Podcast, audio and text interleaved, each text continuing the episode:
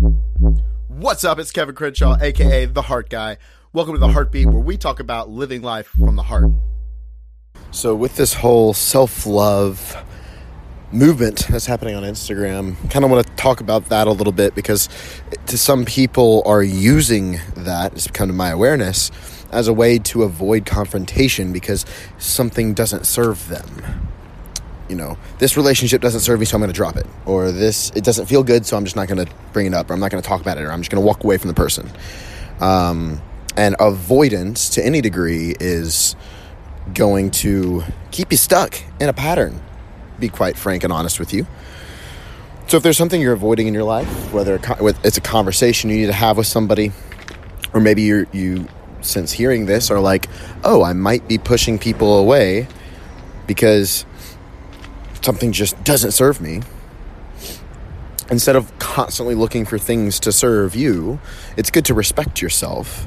But at the same time, it's also good to have effective communication so that you can, even with friendships, mend the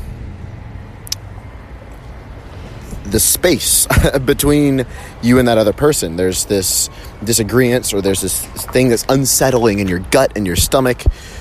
That is to be paid attention to not to be run from. So sometimes a feeling, any emotion, any heightened emotion is something to pay attention to and kind of analyze a little bit and go, huh, where is this coming up? Why is this happening? What do I really need to do here? And what's going to serve me in true love? What's going to be of growth to me? Not necessarily what should I do that's just simply going to make this go away.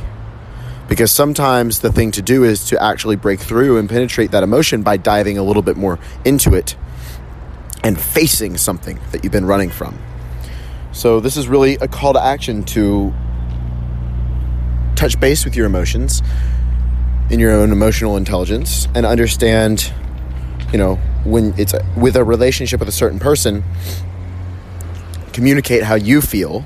And by the way, that's not, I feel that you. communicate how you feel, meaning I feel disrespected or I feel um, some nervousness or anxiety, and talk it over with that person. And you'll know based on that conversation then what to do. But I would very highly advise just simply making a decision based on your own feelings alone. Communication matters a lot in relationships. So communicate because assumptions are what's going to keep you from what you really truly want. A lot of times we can assume somebody is going to do something or say something based on a past experience, or we assume something is um, not going to happen or not be reciprocated, or or somebody's thinking this or feeling this. When that assumption is simply going to create an illusion. And if you act in that illusion, you could sabotage the relationship or the friendship for that matter. So listen to those little intuitive hits from your gut, analyze them a little bit, and don't be afraid of confrontation. I forgot who said it, but they said it really well. and that the quality of your life is in direct proportion to the number of tough conversations that you're willing to have with others and yourself. If you want to be happy and free, it is truly about having tough conversations with yourself. What am I avoiding and those type of things, but also with other people. Hey, I feel this. Or even praising. Hey, I love you and I really appreciate this about you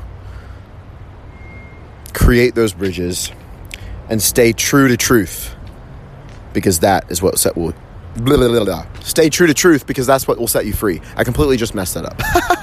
I've had way too much caffeine and not enough sleep recently, but anyway, we're here. We're here.